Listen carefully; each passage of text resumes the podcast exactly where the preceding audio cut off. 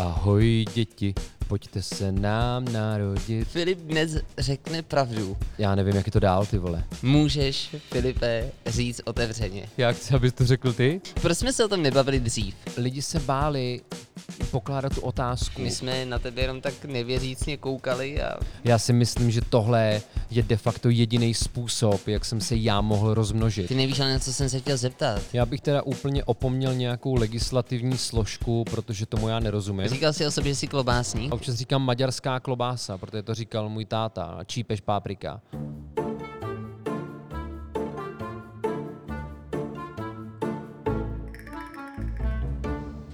Ahoj děti, pojďte se nám narodit.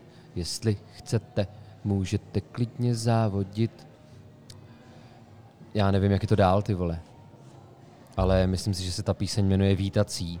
A je to od Tata. To počkej, počkej. Ahoj děti, pojďte se nám narodit, jestli chcete, můžete klidně závodit. Který z vás bude první na světě? Vítejte na téhle bledě modrý planetě.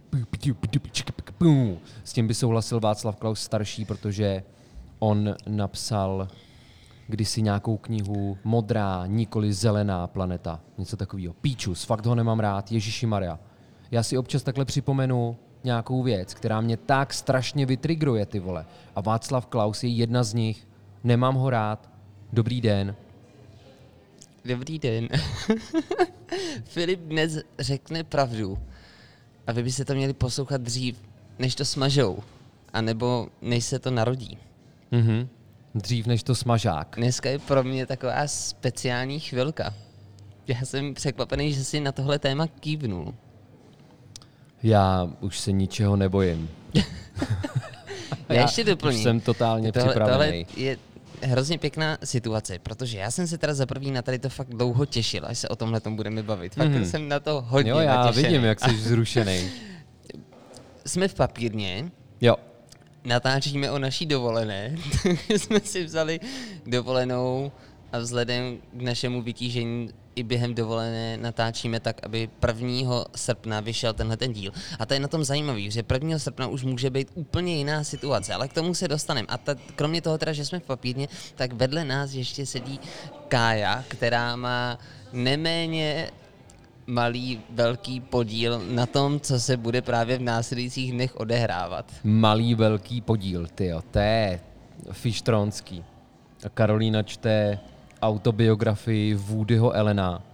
Já mám rád Woodyho Elena, respektive, přátelé, mám rád umění Woodyho Elena, jeho knihy a jeho filmy.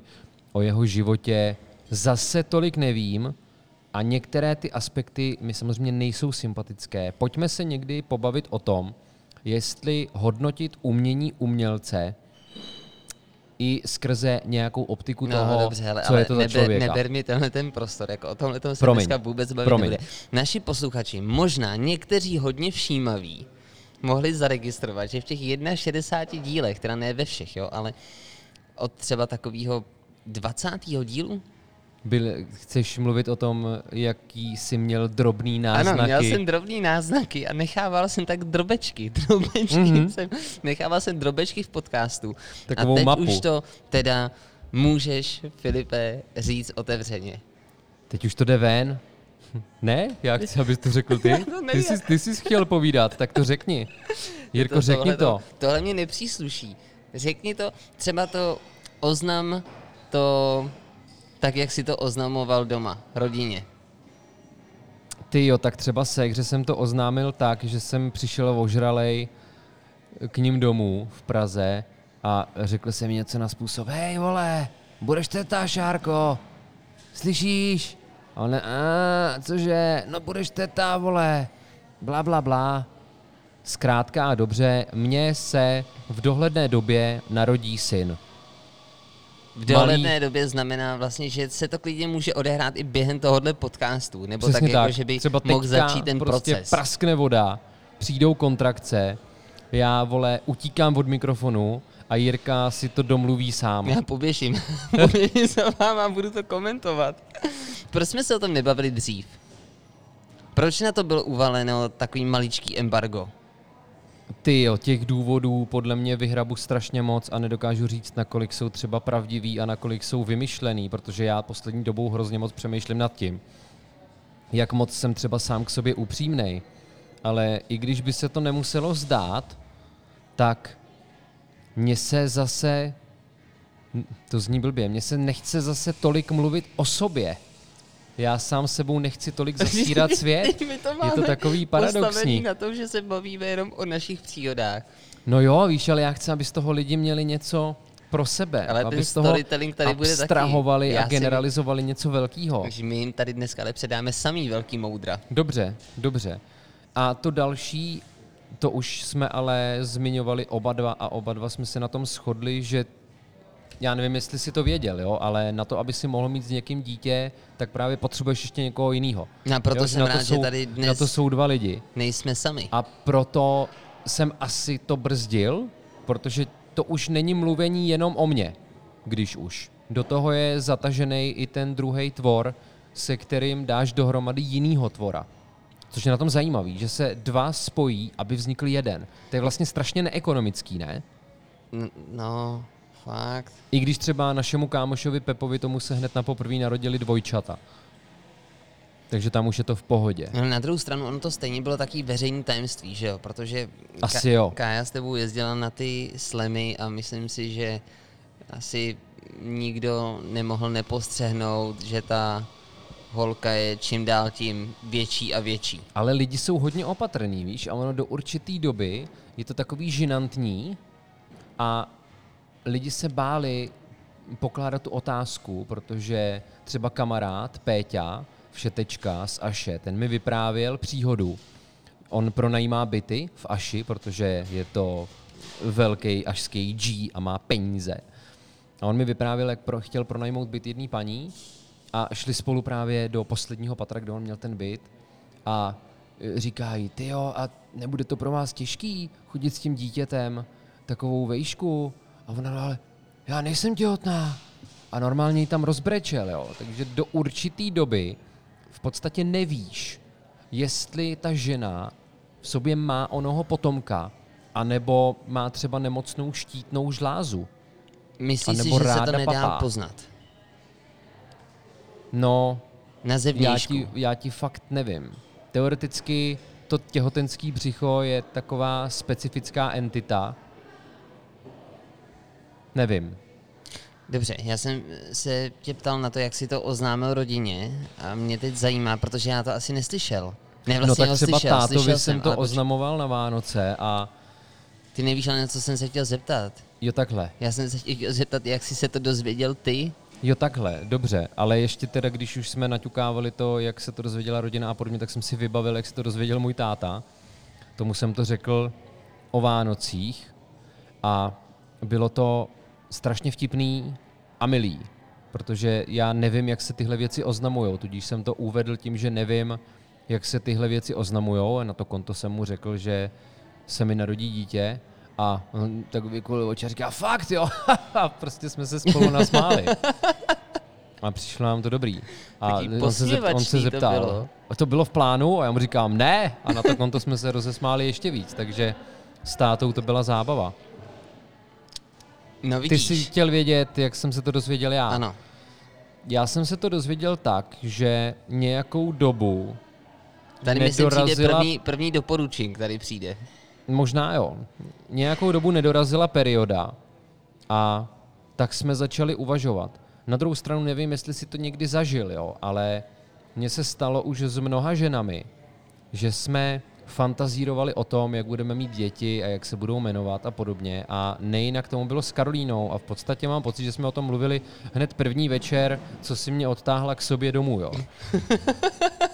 Což je výhoda, že já formuluju ty. Já, já bych Ty chtěl odpovědi, dát takže- Karolíně tu možnost, že má jakési právo veta, a kdykoliv bude mít Hmm. potřebu, tak do toho může vstoupit a já jí rád poskytnu svůj mikrofon. Jo. Nicméně na tom jsem chtěl demonstrovat to, že si myslím, že v mnoha vztazích, i když nejsou vážný, tohle visí ve vzduchu. Nebo minimálně se lidi prostě tak škádlej a baví se o tom. Takže dejte nám třeba vědět, s kolika lidmi jste se bavili o svých budoucích potomcích a nebylo to úplně závazné a vážné. A samozřejmě my jsme s Karolínou si myslím taky dlouho jenom tak vtipkovali a řešili jsme alternativy, až se z toho jednou stalo téma, skutečné téma, protože ti, kteří měli přijít, nepřišli už nějakou dobu a tak si Karolína pořídila sadu testů, Přičemž na tom bylo dobrý, že já jsem ten den zrovna venčil s naším kamarádem Péťou Čičkem jeho syna Jáchyma, se kterým se máme moc rádi a chodíme spolu na dortíky. A Péťa to věděl, tudíž ten byl napjatý a říkal mi, Filipe, až ti večer zavolá, tak mi musíš dát vědět. A to byla taková, to byl jako Schrödingerův Filipič. Víš, takový, že ten den jsem byl i nebyl otec, že jsem to prostě nevěděl. No a pak mi Karolína zavolala do mojí tři jedničky a uvedla to nějakým takovým způsobem, jako no, nebudu chodit kolem horký kaše. Já rovnou to na mě vypálila a díky tomu, že jsem na to už byl de facto připravený, tak to pro mě nebyl šok, už mi jenom potvrdila, ano, je to tak. Že nebyl šok? Fakt jako... No ono, když ti, kteří měli přítele, nepřišli a trvá to třeba týden, tak ty už seš takovej... Mně se tohle to říkáš, že už asi jde jaksi z tuhýho do měkkýho. No jasně. A já jsem teda byl v této situaci s tím rozdílem, že u mě ta informace pak byla, že ne. Mm-hmm. A je to blbý to teda takhle říct, ale já jsem si tenkrát dost oddychnul. A, ale ty, takže tím pádem, že jsi nebyl nebo ne, nezažil si v tu chvilku nějaký strach, tak se dá říct, že si to vítal? Protože si nám už taky dneska řekl, že to byl neplánovaný. No vítač asi úplně nejsem, ale myslím si, že jsem to zpracoval docela dobře. Že jsem si na to chvíli zvykal, až jsem si zvykl úplně. My ono jsme se na to dá koukat z mnoha úhlů, doktora, doktorem L mm-hmm. měli dlouho pocit, že si na to zvykáš teda. No, tak ale na to máš těch devět měsíců, viď? nebo třeba osm podle toho, kdy se to dozvíš. Víš, jak jsou ty různé stádia? Už jsme se tady o tom bavili. No jasně. Kdy ti někdo oznámí třeba smrtelnou diagnozu a ty mm-hmm. Jo, tím jo, vývojem, jo. tak my jsme měli pocit, že ty jsi dlouhou dobu ve stádiu odmítání. Ty jo, ty si jako, nejsem... že jsi sice říkal, že to je pravda, ale zároveň si jedním, jedním dechem řekl, ale pro mě to nic neznamená. Pro mě, jako pro můj život, mně se to vlastně vůbec netýká tohleto. Nebo nedotkne do budoucna. Já jsem to samozřejmě a, ještě, říkal a ještě... s grácí, Karolíno, jo? Nepočkej. A ještě já jsem právě bral ne nadarmo Karolíny jméno, ale zmiňoval jsem jí. A ty si, tady někde mám já tě budu teda, nemůžu to citovat asi, ale aspoň parafrázovat, parafrázovat, asi říkal, ale Karolína mi slíbila, že to tak bude, že si budu moct žít pořád tak, jak chci. A vím, že my jsme s tajemným panem doktorem L, naši posluchači jistě si všimli, že se jedná o tutéž osobu, ale z tajemného pana L se stal tajemný pan doktor L. Tak my jsme na tebe jenom tak nevěřícně koukali a No, pořád máme uzavřené nějaký sázky, co se bude dít potom, až se to narodí. No, tak to jsem na vás zvědavý kamarádi, vole, a doufám, že vyhraje ten lepší. Ono se ten můj styl života, jo, to propíraný, že by se nic nemělo měnit, ono se to týká hlavně mojí práce, protože to bych nerad, aby bylo ohroženo, což si myslím, že by mohlo být velký téma i pro naše posluchače, ať už se to blíží, nebo ať už se jim to stalo protože mě vždycky přišlo z vyprávění lidí kolem mě, jako kdyby třeba ten život skončil po narození toho dítěte. Mm-hmm. Že v ten moment ty všechno přizpůsobuješ tomu dítěti a lidi si třeba hledají nějakou stabilnější práci pro to, aby živili tu rodinu.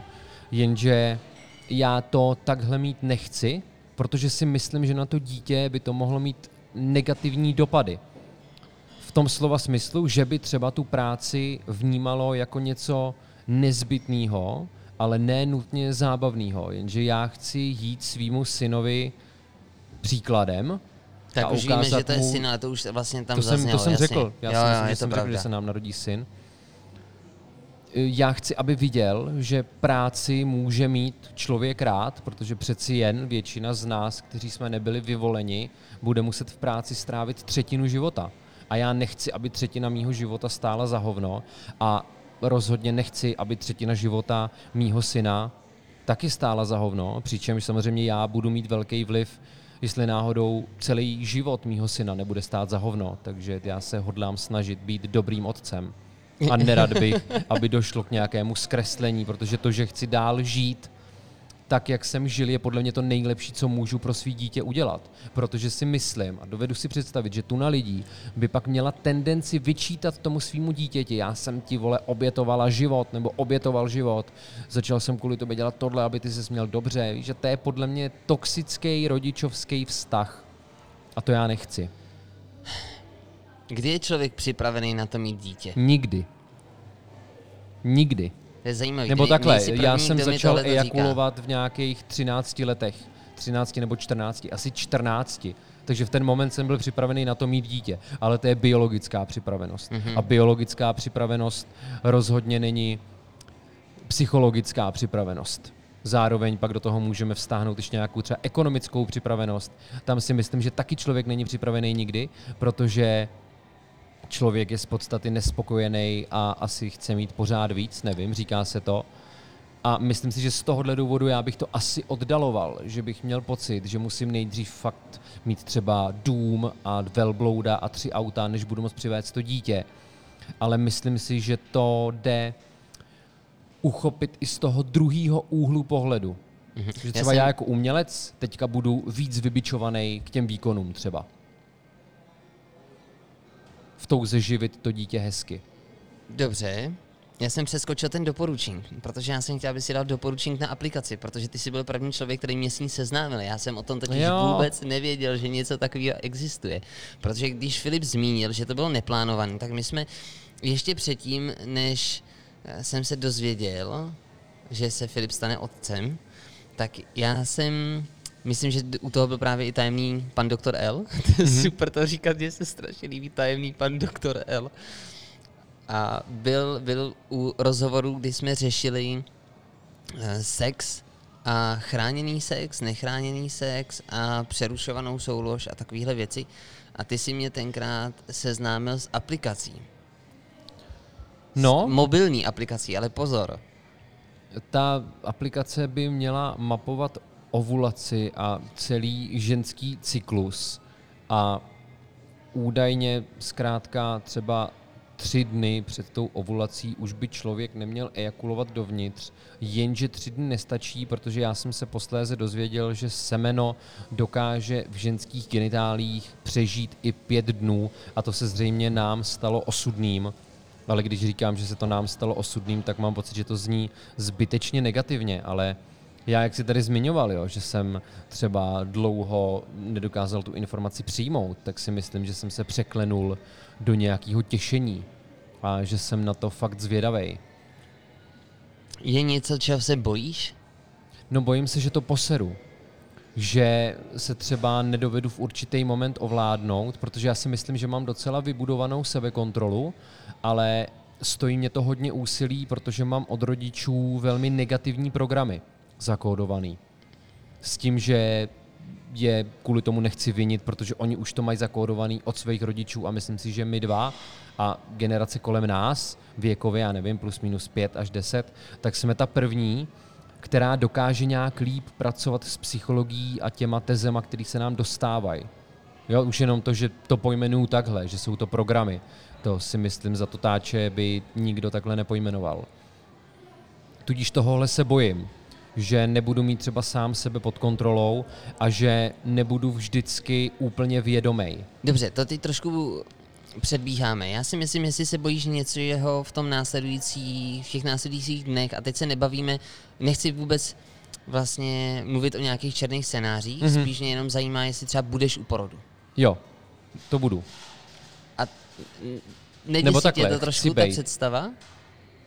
Ty jo, já jsem teda dostal doporučink a možná se tím pádem z toho stane doporučinky pro ostatní. Údajně je dobré stát u hlavy té přítelkyně a být spíš nakloněný tak, aby člověk neviděl, co se děje v oblasti genitálí, protože údajně hodně mužů vidělo ten zázrak zrození a příchodu na svět a pak měli problém se sexem. Muži měli problém se sexem Jo, potom, když se ví. Protože Mimochodem, já ne, ne, už ale nevím z jakých důvodů, jo? jestli třeba jim najednou bylo líto té ženy, anebo opačný pól, ale Jakože jim se litovali pak sami sebe, že to musí podstupovat, nebo co tím, spíš, že co tím- viděli zkrátka, co se může stát s tím krásným orgánem, protože ono se to nezdá, ale ono se to otevře hodně. To, to už víš, už jsi, viděl jsi nějaký video. On existuje nějaký speciální míček, se kterým může žena trénovat. Myslím, že se jmenuje Anibol. Počkej, počkej, jak trénovat? No, já jsem u toho teda nikdy nebyl, jo, u toho tréninku, ale žena to jak si zavede a pak se toho zbavuje. A nerad bych kecal, ale já mám pocit, že tam je nějaký zajímavý moment v tom, že žena, když se toho zbavuje, toho anibolu, a má to samozřejmě asi demonstrovat ten porod, tak ona to musí dělat při nádechu. Při nádechu, Ne, při jako to, výdechu. to naopak jako by člověk měl No, pocit, že to takhle mi to bylo vcucá. popsáno. Třeba kecám. A třeba nám někdo chytrej napíše, že to je kokotina a že to je Aha. jinak. Ale já jsem to slyšel takhle.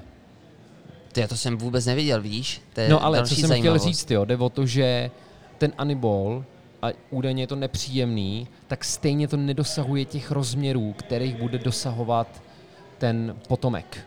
Mimochodem, ty si teď ukazoval velikost golfového míčku. Jo, je to větší, důvodu. mnohem, mnohem. To byl spíš takový ten já s oblibou držím ruku v pozici takový té špetičky. Já jsem, tak, já jsem takový latentní kuchař. Takže porod... Tak já budu u porodu. Mám v plánu být u porodu a doufám, že se mi to nevyhne a že si na mě nesedne covid třeba, protože já za sebou mám zatím jenom první očkování. A člověk samozřejmě musí být otestovaný a musí být zdravý, aby u toho porodu mohl být. A já tam chci být, že když už ta možnost existuje, tak ji chci využít. Už jenom proto, že si plně uvědomuju, že ta tíha stejně leží na té ženě. A já mám pocit, že bych byl pěkný srap, kdybych tam nešel. Protože já tam budu zbytečný, že jo? Více či méně. Ale aspoň můžu, já nevím, Karolíně třeba vyprávět vtipy, nebo jí masírovat záda, nebo jí říkat, že to bude v pohodě, ať nefňuká a podobně. Jakou taktiku si myslíš, že bude chtít? Jako jestli na ní mám být ostrej anebo milej, No, Já předpokládám, že by ráda, abych na ní byl milej a já se budu ze všech sil snažit být ten nejmilejší Filip, jaký jen můžu být. mě mrzí, že tady nemáme video. Video, víš, já bych... Vlastně my bychom ani nepotřebovali pro Káju mikrofon, nám by stačila jenom statická kamera, která bude neustále snímat její mimiku. Tady... Na druhou stranu u toho porodu můžou být dva lidi, jo, takže pokud ty by si chtěl a Karolína to dovolila, tak u toho můžeme udělat nějaké živé nahrávání uši pusy Majka. Um, te- teď je ten moment, kdy předpokládám, že Přímo novorozeneckého by mo- sálu. mohla do toho vstoupit a vyjádřit se. Říká v pohodě. tak na tady to Jo, jsem ona je dobrá, ona je silná. Strap. Mm, Jak se změnilo, nebo jak probíhalo těch posledních devět měsíců? No, většinu času byl lockdown a já jsem umělec, takže jsem byl jenom doma. A Karolína je speciální pedagožka a vychovatelka, takže nějakou dobu doma nebyla, ale pak byla doma i ona. Takže jsme ten čas strávili pohromadě, což bylo příjemné. Já jsem si to fakt užil, musím říct. Ono to teďka probíhá v podstatě jako přes kopírák, protože na konci května nás propustili a zhruba do přelomu září a října to bude Mordor pracovní a minulý rok to bylo stejný, tudíž já jsem na přelomu toho září a října už byl extrémně vyčerpaný a v podstatě jsem měl radost z toho, že byl lockdown, protože jsem byl donucený k tomu odpočinku. Ale víš, mě tohle to moc nezajímá. No ale jde o to, že o to víc jsem byl rád ve společnosti svojí holky a my jsme spolu koukali na seriály, chodili jsme na procházky. Nejvíc mě zajímá, jak, jak probíhala ta příprava. Protože vím, že jste si napůjčovali nějakou literaturu, že jste říkali, že to budete vnímat spíš jako doporučink, No jasně, ono je dobrý to nedogmatizovat, protože si myslím, že v momentě, kdy potom to dítě třeba vychováváš a striktně se držíš těch tezí a třeba ji nedodržíš v nějaký moment, tak máš potom tendenci se bičovat a to tvoje sebebičování je něco, čeho je to dítě přítomno. A já si myslím, že to dítě by mělo vidět zdravý vztah toho rodiče k sobě samému. Jo, třeba jedna z knížek, který jsme získali během toho období, tím nás obdarovala moje sestra Šárka, tak to je sebeúcta u dětí. A to je podle mě hrozně velký téma. Ono v podstatě mnohem jednodušší bude, aby to dítě získalo tu sebeúctu, když uvidí, že ten rodič má sebeúctu. Ale, abych skončil tam, kde ty jsi začal, je to pro mě v podstatě jenom sbírání informací, ale ten způsob té výchovy se bude utvářet až během toho, co to dítě bude na světě. Teď jenom pro dokreslení situace. Já se teď vrátím zpátky vlastně do situace, kdy ty jsi se s Karolínou seznámil. Mhm. Možná ještě vlastně chvilku před to, protože to je věc, která není úplně netypická a ve společnosti se děje dost často. A ačkoliv si myslím, že ty budeš asi ze své situace mluvit o náhodě, tak ale k věci. To, co se děje často, je, že lidi mají dlouhodobý vztah, Mhm. který přezraje, nejsou třeba schopni se v něm posunout dál, ať už se bavíme o svatbě nebo o rodině, o dítěti. A ty jsi byl v dlouhodobém vztahu, který trval Deset let. 10 let. Ten vztah skončil a ty si do kolika? Čtyřech měsíců? Zhruba, tak nějak, no, čtyři až pět. Čtyři až pět měsíců a už si byl vlastně v očekávání. No a já si myslím teda, že to náhoda je. Doufám, že si tam nechtěl vytvářet nějaký oslý můstek k fatalismu nebo něco Ne, takového. ne, vůbec ne. Fatalismus vůbec ne. Spíš jenom, že jsem se už s touhletou situací setkal vícekrát. Že většinou to bylo teda u žen, že ženy byly v dlouhodobém vztahu, ten skončil, oni vstoupili do novýho a pravděpodobně, protože biologické hodiny už začaly zvonit nesnesitelně hlasitě, tak v tom novém vztahu do toho hned praštili. A ty si vlastně No ale to je nějaká ukvapenost, ale myslím si, že u mě se o ukvapenosti mluvit nedá. U mě to byla prostě jenom nezodpovědnost a já jsem si teď uvědomil, a to je na tom to nejhorší, že můj syn to klidně jednou bude moct poslouchat. Takže prosím tě, synáčku, jestli to jednou budeš poslouchat, tak já jsem rád, že se to stalo. Jo, u mě není ani stín pochybnosti. Já bych tohle rád okomen- okomentoval s dovolením, protože si myslím, že to spolu souvisí. Já si myslím, že tohle je de facto jediný způsob, jak jsem se já mohl rozmnožit. Protože já mám tendenci tu realitu strašně analyzovat a já bych sám sobě pořád kladl nějaký překážky do té cesty a nějaký mantinely, jakože ještě třeba nejsem dost zralej, nebo nemám na účtu dost peněz a podobně. A pořád bych to oddaloval pseudoracionálníma způsobama a to, že jsem byl takhle postavený před hotovou věc a úplně nebylo kudy jinudy se vydat, tak jsem to zkrátka přijal a jsem rád, že to proběhlo. No, já si, si to ani nevykládal, takže neplánovaný znamená ne, nešťastný. No já si myslím, že se to může stát. Na druhou stranu, já protože jsem měl ten dlouhodobý vztah a Karolína ho měla taky, tak si myslím, že ty sám se v tom vztahu poznáš, Jo, to, jak funguješ ve vztahu, co potřebuješ a podobně. A byť jsme spolu s Karolínou strávili krátkou dobu, tak mám pocit, že už jsme byli docela zralí lidi. Takže jsme to téma dokázali komunikovat rozumně a otevřeně. A neposrali jsme se z toho. Na čemž má teda největší podíl Karolína, protože je mnohem stabilnější než já. Mhm. To je nutné si přiznat. Já jsem teď jsem se tě chtěl zeptat na něco komplikovaného a, ta, a tak jsem to překomplikoval v hlavě, tu formulaci té otázky, že mm-hmm. jsem ji úplně ztratil. A mě to teď hrozně trápí, protože já jsem se na ní fakt chtěl zeptat. No, to mě mrzí. Počkej, už, jsem, už se k tomu pomaličku vracím. Už A ona, to je to, ona je to kontroverzní otázka, a, ale věřím, že ty to nebudeš vnímat špatně a ani naši posluchači. Pojďme se bavit obecně, jo? Mhm. když se to stane někomu jinému, ne tobě, Tak je to vtipný. ne mě teď zaj... no. mě teď zajímá to postavení muže a ženy, jaký na to máš názor, jo? Teď dejme tomu, že teda je nějaký sex, nebo Ježíš, to jsem zvědavý, co z tebe vypadne, kámo, Teď, vole. teď, počkej, to bude, já se snažím našlapovat To obezřetně, zní jak nějaký divný už thriller mě- se už- špatným obsazením. už mě několikrát naši posluchači nabádali k tomu, aby, abych vážil svá slova při A některých já jsem zvědavý, jestli jsi se poučil Ne, nějak. nepoučil právě, takže já se dopředu Aha. omlouvám za to, čeho se teď dopustím. Ale postavení muže a ženy v oblasti těhotenství. Když je to neplánovaný a ten muž to třeba nechce, to Hmm. dítě, a ta holka chce, ale nesouložili s, eh, spolu za účelem splození dítěte. Mhm. Jak Já pak si nejsem postupovat? jistý, je na co třeba přesně se ptáš, no, je, dejme to, chlap, chlap je to pro chlapa ho- ho- jednodušší se od toho distancovat. Ne, ne, ne, právě jako, jak se zachovat. Jestli být třeba upřímný a říct, hele, já to ale nechci. A ve chvíli, kdyby ta holka řekla, ale já to chci, tak ten chlap s tím nic neudělá, že jo? To je jasný.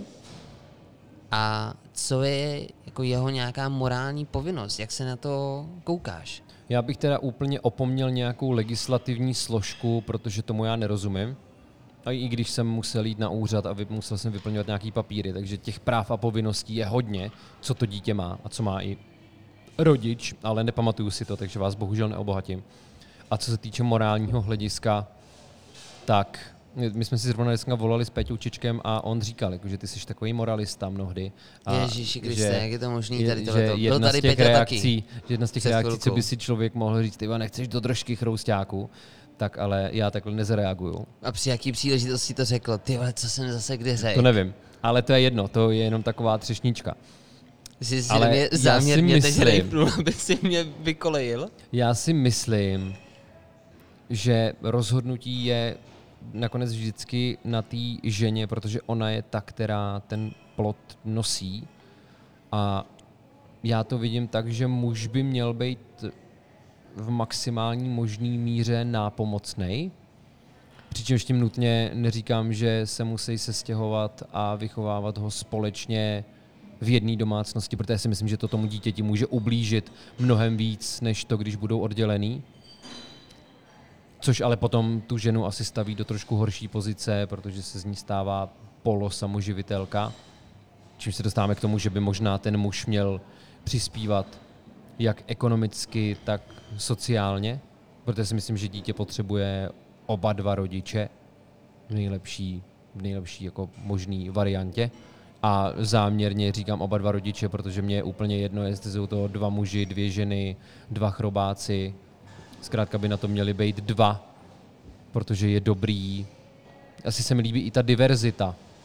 Víš, že všichni jsme trošku odlišní a přijde mi dobrý, když to dítě se nachází mezi dvěma odlišnýma vlivama, ale tím nemyslím třeba úplně diametrálně odlišnýma, jakože tam bude jeden ateista a druhý bigotní katolík. To nevím, co by způsobilo v tom dítěti. Teď jsem se do toho nějak zamotal. Tak či tak si myslím, že muž by měl být přítomen a neměl by se distancovat. A teď si představ, že se stane nějaká léčka, nějaká past bude ušitá na toho chlapa. Na toho chlapa. Ne, tak to se stalo. Stalo se, že třeba žena tvrdila, že bere prášky, který vysadila a následně otěhotněla a ten muž jí muž byl jako v tomhletom ohledu trošku podvedený. No, to o tom se A- rozepisoval třeba Vojtko ve svý knize Vztahy a mýty. Hm? No jasně, A co s tak tím asi potom? to je situace od situace. Ty jo. A bavíme se jenom o tvým subjektivním morálním pohledu na tu věc. Jestli na to pohlížíš tím způsobem, hele chlape, užil si, za tohle to sebou nese nějaký rizika, tak teď se k tomu postav No, tak, jak tam bys ty měl. si stanovil ty podmínky, že ona tvrdila, že je chráněná. Mimochodem, samozřejmě, mýmu kámošovi se něco podobného stalo teda. Ale i ve chvíli, kdy je žena chráněna antikoncepcí, tak pořád existuje jist- jistá šance toho, že otěhotní. No ale tam už jde podle mě o to, jestli se to stane takhle, Jo, nebo je tam to ten záměr, férový, jasně. nebo je tam to Jo, jo, vysazení a lež. Jenže, jo, víš co, to mě stavíš do hrozně těžké situace, abych nad tím potřeboval přemýšlet a potřeboval bych si to rozepsat, jo, protože byť je to konflikt mezi tím mužem a ženou a ta žena je něčím vina v tenhle moment, takhle to dítě za to nemůže. A myslím si, že to dítě by nemělo na bedrech nést třeba ne, prolhanost svojí maminky. Na druhou stranu si dovedu představit, že to může být i opačně, jo? že chlap třeba přesvědčí holku po rozchodu, že si dají poslední eh, rozlučkový sex a prostě to do ní nastřílí, protože si ji bude chtít navždycky pojistit tím těhotenstvím. Takže i muž podle mě může být negativní postava tohohle příběhu, kdy výsledkem bude dítě a ta žena byla vlákána do pasti.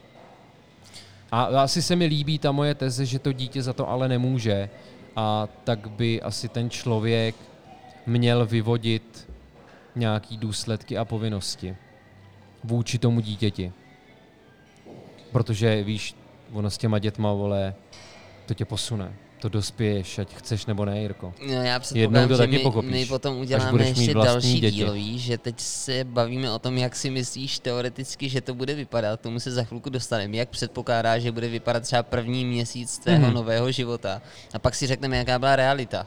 No, já bych si ale taky někdy rád představil díl, kdy já budu spovídat tebe a budu zjišťovat, proč ty ještě děti nemáš a jak si to představuješ a podobně, víš? Taky tě v tom trošičku vykoupat. Ale si já ti nekoupu, já vlastní jsem, medicínu. já jsem zatím tak miloučkej, ty vogo. Já, já zase, až je tím, jak tady byla Kája, tak vlastně ona mi to trošku zkomplikovala, jo? to se přiznám, ona to tady tenhle ten díl uslyší, jo? možná uslyší v porodnici, že bude čekat. A To ty- je tak klidně možný, to bych se si- klidně může stát. Tak bych si měl dávat pozor na to, co teď říkám, že já bych ji nerad rozrušoval v téhle situaci, ve které se ona možná teď nachází. Ale ona mi to zkomplikovala, protože já měl připravený jako fakt některý jako petardy, který jsem si říkal. A samozřejmě, že ona No ale by to... ona už tady není, protože šla za No, kámoškou není, na večeři, jenže takže... já jsem ji viděl, já už jsem dneska viděl. Jo, a takhle, a ty vidím už ten jsi obličej. ovlivněnej. Aj, A aj, teď, aj. když tak to ona- jsi slabý, ale. Když ona ten díl slyší potom s tebou vždycky v tu neděli, co to vyjde, Hm, tak vlastně to se mě trošku netýká, protože jsem daleko od toho, ale dneska Jasně. přímo při tom na, ty natáčení vole, ty jsi sliskej jsem had. jí- Co jsi v čínském kalendáři? ne, jsem nějaká zmije, nebo nevím, já jsem nějaká, nějak, nějaký hrozný tragéd jsem. Já mám pocit, Opice? Že, ne, ne, ne, opice ne, ta je ještě dobrá. Je, podle mě jsem nějaká koza, no. A no, tak to sedí. Já jsem had v čínském horoskopu mimochodem. A to je prej nejvznešenější znamení. No jasně, No. jak jinak. No je, jej. jak jinak. no ale tady jsme třeba... Dobře, já se tohle nebudu bát, budu, když tak mi když tak mi pak Karolina dá facku nebo něco takového pak udělá a řekne, že jsem fakt jako... A nebo můj syn jednou, Možná. až na to bude mít. To je to jo, no takovéhle věci by se mu určitě nelíbily, kdy, když tedy, ale tohle nemůžeš pouštět tenhle ten díl potom. To ani jeden z nás totiž nemá, jsme neměli rádi podle mě tyhle ty témata. Já se totiž chci bavit o sexu. O sexu v těhotenství? Jo, protože já jsem dneska odcházel z domu a měl jsem jako kulisu zaplou televizi a tam dávali film, který se myslím jmenuje Machři, ale nejsem si tím jistý. Hezký název. Myslím si, že tam hraje Adam Sandler. Ne, to, to jsem si jistý. Hraje tam Adam Sandler, pak už nevím. A oni se zrovna bavili o sexu v těhotenství. A tam mm, vysvětloval, že se svojí manželkou jako ten jeden nespí, protože a, muž to přijde divný, že by to dítě obtěžoval a ten druhý mu na to říká jako proč, že on na- naopak jako a je pořád vášnivý a oni si z něj udělali srandu, že u něj je to v pohodě, protože je to jak kdyby tam strkal banánka v čokoládě a to se tomu dítěti líbí, je to dost nechutný, já vím, ale já jsem se u svých známých setkal s tím, že to bylo právě rozkročení na dva tábory. Mhm. Že někteří chlapi to nezvládali, mít ten sex se svojí těhotnou partnerkou. Já to zvládám měli, moc dobře. Měli, po, měli pocit, že už tam uh, někoho ruší přitom. Mhm. když Vůbec. To takhle jako řeknu Ne. eufemisticky.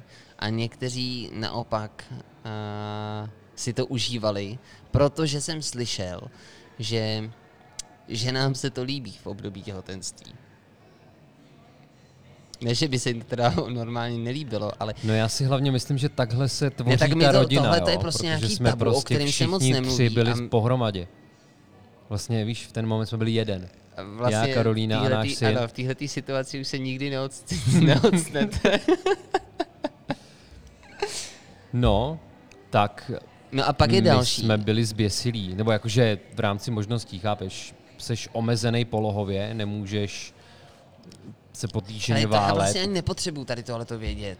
Dobře, tak Jako je, jenom konkrétní- anatomicky to není úplně jednoduchý, Jasně. ale není to nemožný a já jsem s tím dost v pohodě. Jakože psychicky si s tím prostě v Jo, pohodě. jo, jo, jo. A pak je tady další pasáž, protože ve chvíli, kdy to těhotenství proběhne, tak mi zase několik mužů řeklo, že pak byli dlouho bez sexu a že ta chuť vlastně byla téměř nulová. Ne z jejich strany, ale ze strany těch manželek, což si, nebo partnerek, nemusí Tak být ale o tom já manželky, ti budu moct vyprávět, až to proběhne, viď? Momentálně to vidím růžově. Já jsem věčný optimista. A to, proč se na to ptám, je, že si myslím, že třeba můj pohled je na to, že ten chlap by v tomhle měl být tolerantní. Protože No je, je. buďme, buďme otevření v tom, že jako chlapi Ale pozor, jo, se mně se vůbec nelíbí chováme- slovo tolerance, kámo. Tolerance je úplně na píču. Tolerance je povýšenecký postoj. Já chci nabízet respekt svojí ženě. Takže já po tobě ten sex nechci, protože tě jo, respektuju. přesně tak. Přesně tak. to zní mnohem víc tak jako No ale tak řek, řekni, si, řekni si to s tou tolerancí. Já od tebe ten sex nevyžaduju, protože jsem tolerantní. To ti přijde Takový, pan, jo. takový byl pan Čurák. Pan Čurák, to Jo. je to. Když to jako, protože tě respektuju, Ty, ale mimochodem jo, to mi připomíná díl příběh Šourka Kundibála, South Park. Přátelé, podívejte se na příběh Šourka Kundibála, doporučink. Tak, já, já jsem se teď u toho zasekl. mluvili jsme o sexu v těhotenství. Ano, to já vím. A o tom, o co šesti následuje nedělí potom. a podobně. No a že někteří vlastně muži zažili celý bát, se kterým se setkali od, eh, no, s takhle dlouhým, takhle Hmm. dlouhý celý bát třeba měli eh, po době, kdy vůbec poprvé No začali jasně, to se mě asi bude týkat. Protože já o svých 15 let jsem neměl delší pauzu než třeba tři týdny. Takže to přijde. Na druhou to, to by stranu... být ale zajímavá zkušenost pro tebe. Myslím, že o tom je natočená nějaká americká komedie. Vodonož?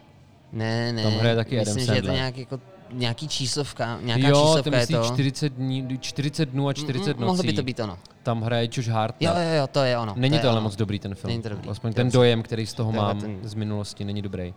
Nicméně můj skvělý pražský improvizační kámoš Honza Dybitanzl říkal, že běžnou praxí je v šesti nedělí anální sex, takže Já, Já jsem, já jsem rád, že jsi to řekl, protože Aha. ty si, samozřejmě já jsem ti spoustu tady těchto těch otázek už položil v zákulisí a protože mi to přijde hloupý se na to takhle otevřeně ptát, tak jsem rád, že jsi mi tady tohle to řekl a Mimochodem, Já já, to teda furt- okořením, jo. A to je další důležitá věc. Já třeba se nehodlám měnit kvůli tomu svýmu synovi, co se týče mojí otevřenosti a upřímnosti. Takže já jsem třeba s Karolínou, a to už je jako těžký kalibr, jo, ale myslím si, že je nutný to říct, protože mám pocit, že bych eh, pak byl nepravdivý, kdybych to neřekl. Tak já jsem Karolínu jako análně odpanil během toho těhotenství, jo, takže můj syn už vlastně zažil ten anální sex. A říkám to z toho důvodu, že bych si dovedl představit, že někdo si třeba řekne, no tak já teďka budu muset omezovat to, co říkám, protože se narodí to dítě a mně to připadá tak hrozně neautentický, tak neupřímný, tak nerizí, tak falešný vůči tomu dítěti. Takže já ti rozumím, ale já si ani nemyslím, že za to nemůže dítě, jako, že za to spíš může ta fyzická vyčerpanost té ženy. co? Počkej, já teď mluvím jenom o tom, co třeba řeknu a neřeknu. Jo, já teď dobře. mluvím o upřímnosti. To je Dobře. úplně jiný téma. O čem ty mluvíš? No, já jsem teď měl pocit, že se vracíme k tomu, že to, že ne, já jsem žena... právě chtěl říct tu zajímavost, že už během toho tě- těhotenství Ano. jsme si zkusili něco jiného, něco exotického. Jasně. Můj syn byl u toho a já bych to před ním nerad tajil.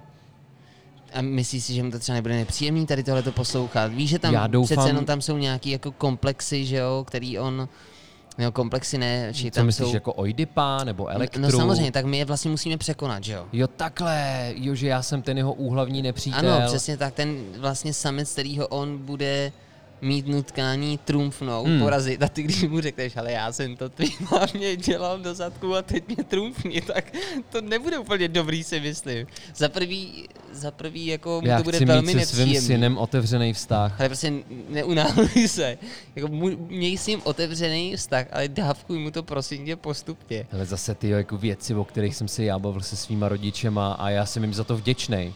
My jsme to měli takhle hrozně otevřený. Je, mě když bylo 12, tak mi můj táta vysvětloval, jak bych měl správně sahat na vagínu.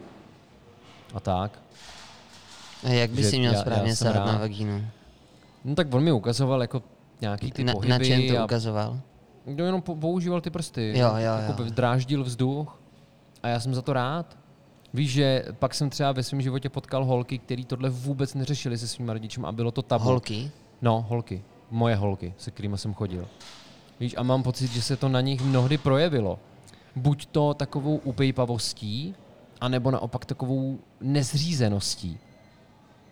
Právě protože se chtěli vzepřít té rodinné atmosféře. Dobře. Dobře, já jsem Takže já chci být um, otevřený. Víš, že já chci být partner svýho potomka. Tak, jako by to mělo probíhat i ve Chceš škole. být Vergilius. Jo. Ty vole, kdyby můj syn byl Dante, no nezlobil bych se.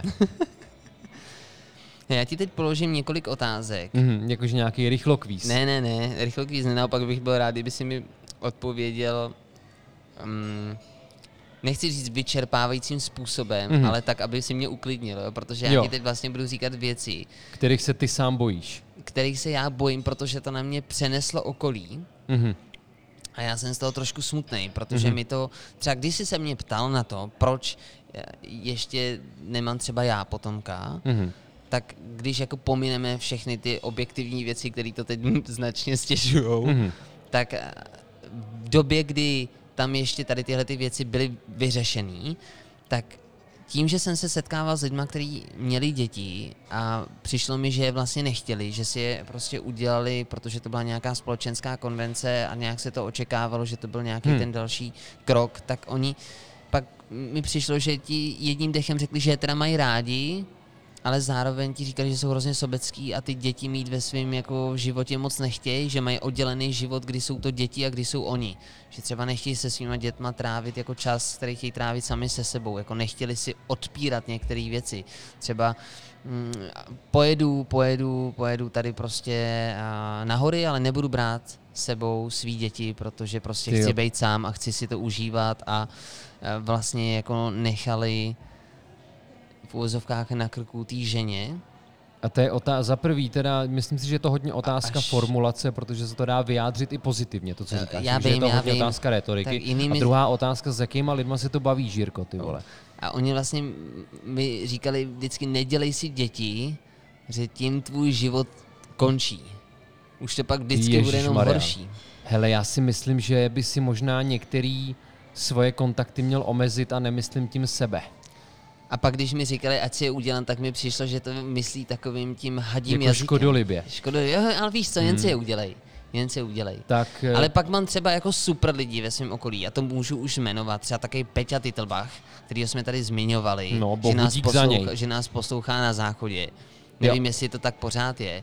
Asi, ale tak aby to on má-. On má sedmiměsíčního Matěje. A nevím, jestli to teda poslouchají i s Matějem, už uši pusy Majka. To se ho zeptám, dneska se s ním skoro okolností uvidím. A ten mi třeba říká hrozně hezký věci. Ten říká, já to doufám, že doufám, že to nebude naštvaný za to, co teď pronesu, ale on říkal, že jednou Matěj hrozně brečel, že jeho partnerka byla v koupelně a on ho měl v tu chvilku na starost jako úplně sám a říkal mi, že nebyl schopný ho utišit. A říkal, tak já ho měl položenýho v té postýlce nebo někde na té přebalovačce, no někde, stál jsem nad ním, skřížil jsem ty ruce a říkám mu, Matěj, ty jsi jedináček, ty jsi rozhodně jedináček. Protože už nezvládal, že byli jako oba dva vyčerpaný a neuměl si představit, že by tady tohleto podstoupilo ještě někdy znova.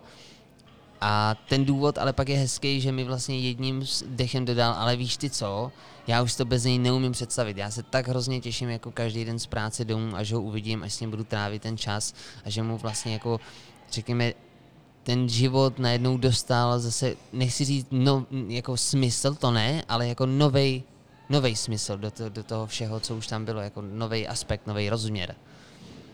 Že to je třeba hezký přístup.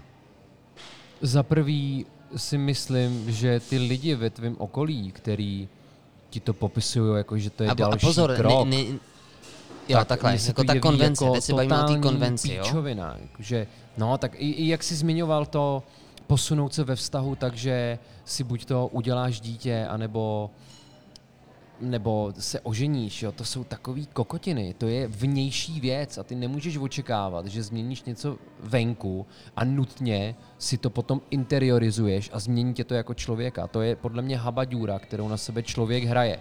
Připadá mi, mi to naopak hrozně neuvědomělý a možná příliš orientovaný na vnější svět. Jako podívejte se, jak jsem se posunul, já už mám teďka dítě a jdu na další úroveň.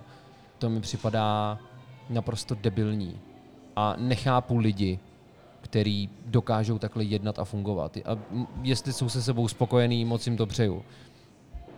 Já to vnímám ještě teda před narozením toho dítěte, nebo už před narozením toho dítěte, jako neuvěřitelné rozšíření mýho emočního života. Protože to je na tom zajímavý, že tvor, který ještě ani nespatřil světlo světa, už ti ten život režíruje a mně to připadá hrozně zajímavý a už teď mi to připadá obohacující. A i když existují průzkumy, který dokazují, že lidi bez dětí jsou šťastnější než ty s dětma, tak mám ale pocit, že člověk bez těch dětí o něco přichází, protože to pro něj bude vždycky jenom teorie vždycky to pro něj bude jenom hrozně abstraktní. Takže kdybych na to šel skrze nějaký empirismus, tak já jsem minimálně rád za to, že mám tu příležitost poznat tuhle zkušenost. Já jsem se teď potkal se svojí babičkou po dlouhé době. Byli jsme na Segřině promoci a teď teda na sebe něco prásknu, ale tak to vlastně není taký maličký tajemství. Že já si sem tam zapálím a babi je silná kuřačka dlouhodobě. A teď já jsem jako, šel ven, kde babi se mi doprovázel a ona, že právě si chtěla už zapálit a kouřila a vyprávěla mi nějaký příhody a právě já jsem se jí ptal na to, jak dlouho už kouří a ona mi to vyprávěla. Já říkám, víš co, babi, já, ti, já si ti přiznám, já si jaký občas zapálím. Já jsem jen tak podívala a říká, no a chceš? Říkám, ne, babi, já nechci, aby to viděli rodiče, jako oni ví, že si občas zapálím, ale já takhle před ním úplně nechci je zraňovat tím. ale prosím tě, jen si dej, to stihneš, oni než sem přijdou, no, šup, šup, dej si s babičkou, dej si. no a teď to přijde, takže samozřejmě vzal jsem si tu cigaretu, zapálil jsem si poprvé v životě cigaretu se svojí babičkou. A ona mi říká, tím, že ona ví, že jsem se rozešel se svojí přítelkyní, říká, víš, když v životě nebudeš mít ženskou na to stáří, tak to nevadí, to je v pohodě, to nějak zvládneš. Ale prosím tě, hlavně měj ty děti. To je strašně důležitý. Mít ty děti, to potomstvo. A v tom stáří, to je tak hezký, když pak za tebou někdo chodí a máš ty děti. A to bylo pro mě hrozně zajímavý. No vidíš, takže teď ti to babičko vysvětlila. Ty no. nepotřebuješ tu ženu. Si můžete adoptovat třeba někoho s tajemným panem L? No, doktorem, pozor. Jo, promiň. Já bych byl rád, aby se nazýval doktorem. S tajemným panem doktorem. no, tak uvidíme, uvidíme, co přinese budoucnost. Ale já půjdu na další otázku. Jo. A to je věc, která se stala zase hodně moc lidem. A já se omlouvám, dámy, pokud to teď zase řeknu netaktně. Naštěstí tady máme Filipa, který mě pak hájí a on s váma vždycky vyřeší tu situaci. Já způsobím já nějaký jsem ten konflikt. diplomat. Já způsobím nějaký konflikt a Filip to potom za mě vyřídí.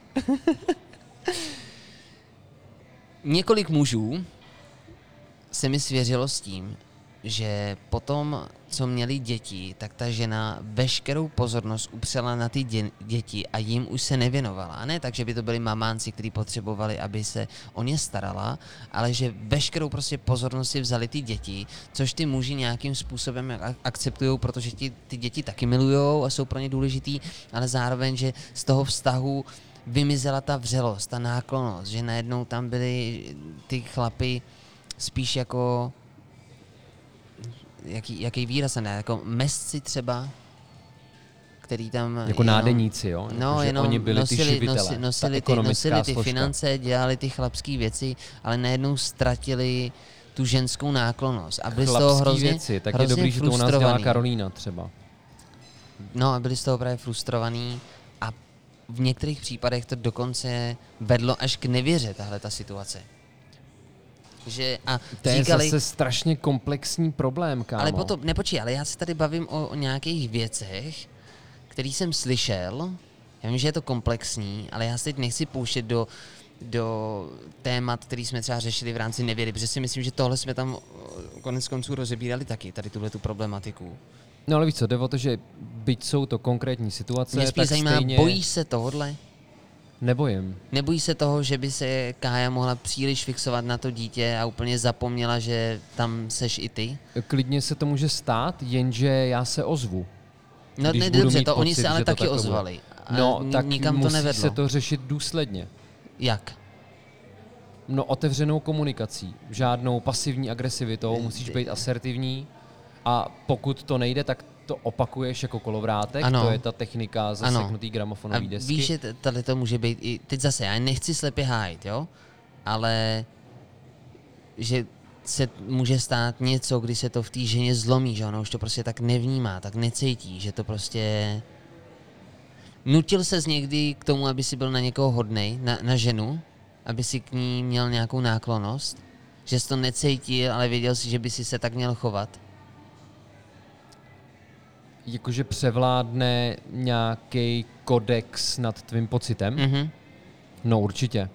A není to úplně snadný, že jo? No asi jde o ty důvody. Jo, třeba ke svý babičce se snažím chovat slušně, byť mě sere. Nejradši bych ji poslal do prdele. Ale neudělám to. Zatím. Myslím si, že v tom vztahu já jsem teda označovaný jako guru, jo, životní, ale myslím si, že na rozdíl od třeba Jardy Duška mám nějakou sebereflexi, takže vím, že ty moje teze, byť jsou teda podloženy nějakou literaturou, jo, ale stejně to není dogmatický.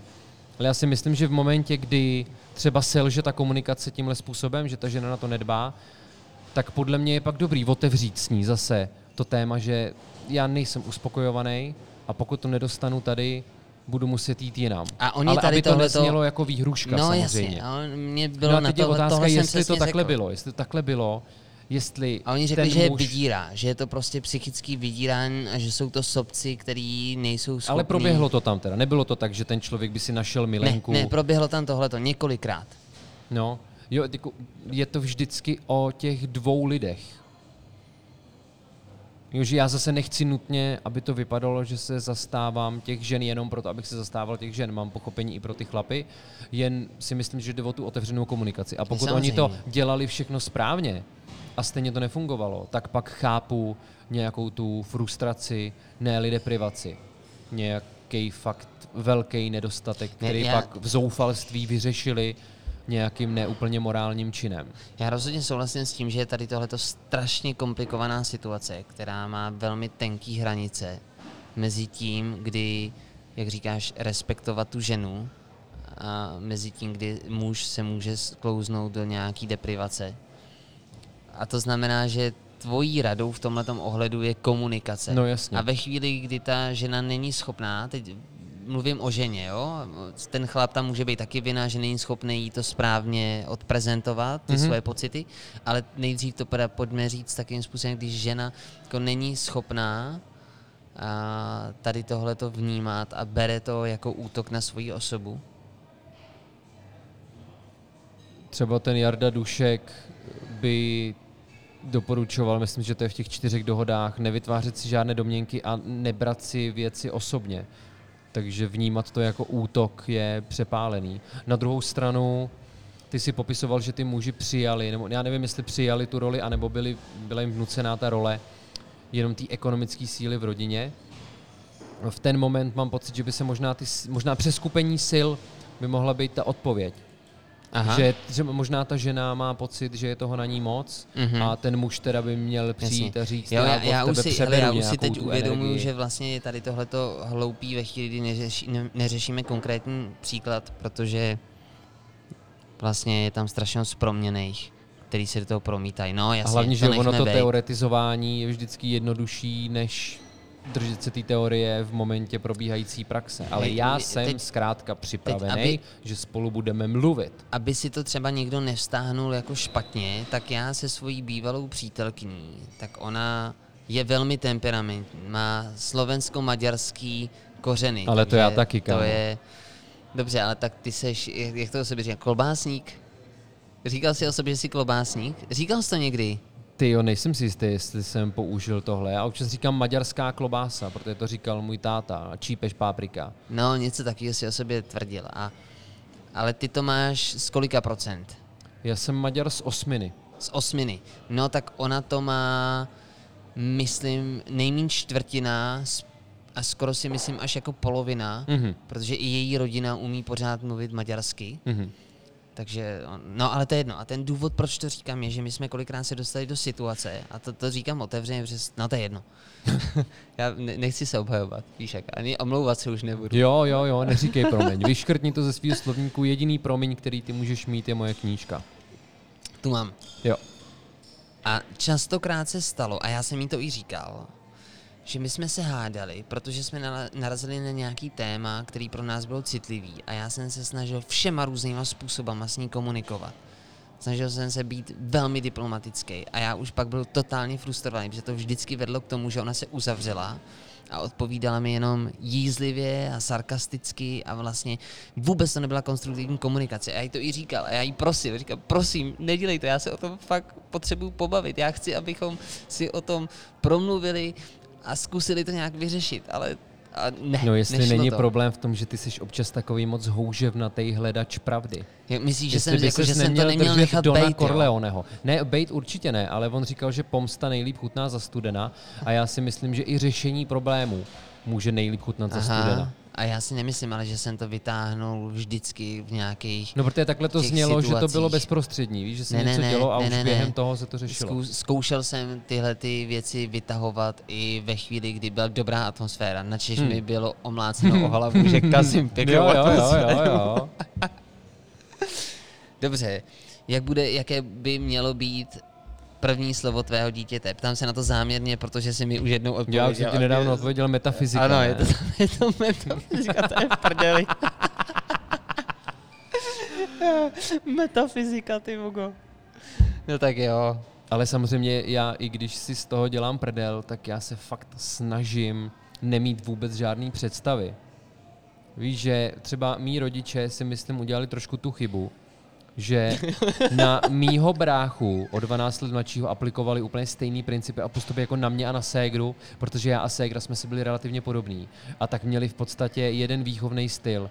Jenže já pokud budu mít víc dětí, tak budu muset použít všechny rozlišovací schopnosti, které mám a jít naproti tomu dítěti, ne ho nutně schematicky strkat Ukazuju- do nějakých škatulek. Ukazuju palec hore, protože si mi připomněl jednu otázku, kterou jsem slíbil panu doktorovi, tajemnému panu doktorovi, ale že se na to zeptám. Jeho zajímá v případě, že se ti na- narodí člověk, který bude člověk, narodí, v případě, že se to narodí, budu používat slovo to, mm. abychom byli korektní, tak a když to bude mít zájem o úplně jiné aktivity, kterýma ty úplně nehovíš, Hmm. pojďme se bavit třeba o sportu, tak Mě- jestli jsi ochoten ho v tom No jasně. podporovat a no, pro mě vlastně je důležitý podporovat. ten oheň, pro mě je důležitý ten entuziasmus k té věci. Já, já. Jo, že já chci podporovat v tom dítěti nadšení pro něco. Byl by si ochoten s ním i začít sportovat, kdyby třeba tvoje dítě chtělo začít, kde bych tě chtěl vidět? Třeba na ledních bruslích bych tě chtěl vidět. Kdybych chtěl Já ho bruslit. rád budu podporovat ve všem, co si bude chtít zkusit. A když to A bude zároveň chtít si ale zkoušet se svým myslím, že je tatínkem, taky, ale... jo, tak jako můžeme se pobavit, může být sranda. ale nepřijde, ale to bude chtít vidět. Ne, že si o tom bude Já mu to povídat. ukážu. Já mu tak, to ukážu. to Teď jde o to, jestli to bude chtít víc vidět on, anebo jeho strejdové, chápeš? Myslím si, že všichni si to budeme chtít vidět. No. A ještě jsme neřekli, jak se bude jmenovat. Tím to zakončíme. Jo, ale já bych ještě dodal k tamtomu, že ale zároveň chci v tomhle být, nebo se aspoň chci pokusit být lepší, než třeba byli moji rodiče, kteří se snažili, jo, ale oni chtěli, abych něco dělal a bylo jim docela jedno co. Jenže já si myslím, že je nutný to svý dítě sledovat a pokud projevuje k něčemu vlohy, tak je dobrý je rozvíjet. Že třeba já si myslím, že kdybych místo vole těch dvou nebo tří let, co jsem hrál fotbal, byl místo toho v Zušce, tak to mohlo být mnohem lepší a mnohem přínosnější. Myslíš si, že už jsi se v té době projevoval? Že to mohli rozklíčovat? No jasně, Maria, ty vole, já si do dneška pamatuju, když jsem byl v první třídě, tak pan mm, ředitel Steinfeld, to ty by si mohl znát, protože to byl vlastně velký no, konkurent tvýho dědečka Bolena. Ne, nekecej, Oni ale vedli, já, já znám tu rodinu, já znám tu rodinu, ale... Oni vedli pě, pěvecký sbory a pan Steinfeld byl ředitel mojí základky. Já si pamatuju, jak on přišel k nám do třídy, všechny si nás postavil, chtěl, aby jsme zpívali holku modrookou a na koho sáhl, tak ten, si musel, tak ten si musel, ten si musel sednout. Aha. A v celé třídě zůstali stát jenom dva lidi. A ten jeden jsem byl já a druhý byla Anička Červenáková. Já už to, že jo, to je Silný jako moment, symptom. Viď? A já si teda pamatuju, jak ještě Počkej, já tvoje mamina chodila do sboru, ale přece ne. No moje máma chodila do sboru, no, právě že k panu Bolenovi. No. No. Jo, ale potom ještě spolužka Klára, ta se ještě přihlásila, jakože to chce zkusit znova. A že mu chce dokázat, že umí zpívat. On mi pak řekl, no tak jo teda. Ale já a Anička Červenáková jsme byli vybraný. Ale já jsem nebyl, rodiče nevyužívali, řekl bych, ty správné taktiky, protože oni zase, to byla reakce na výchovu jejich rodičů, který byli takový, já nevím, moji prarodiče to fakt posrali, byli nemocní lidi. Takže v podstatě to, jak dopadne mý rodiče, to myslím si, že jsou ty nejlepší verze, eh, jaký mohly být a můžou být, ale byly mnohdy možná zbytečně liberální. Mm-hmm. Což já úplně nebudu. A můj syn se bude jmenovat Ludvík. Ano, Ludvík by k nám měl dorazit v několika následujících dnech. Ano. Očekáváme ho eh, s velkou radostí, protože se těšíme na to, jak se bude vyvíjet jeho otec. Mm-hmm. To nás velmi zajímá všechny a věřím tomu, že to bude zajímat i teď posluchače Uši Pusy Majka. Já jsem na sebe taky zvědavý samozřejmě. Budeme vás informovat, přátelé. Teda byl bych řekl, že budou reporty, jo, ale já nechci být takový ten otec, který postuje fotky a píše třeba Ludvík dneska viděl slona, nebo sáhl si na tučňáka to nechci.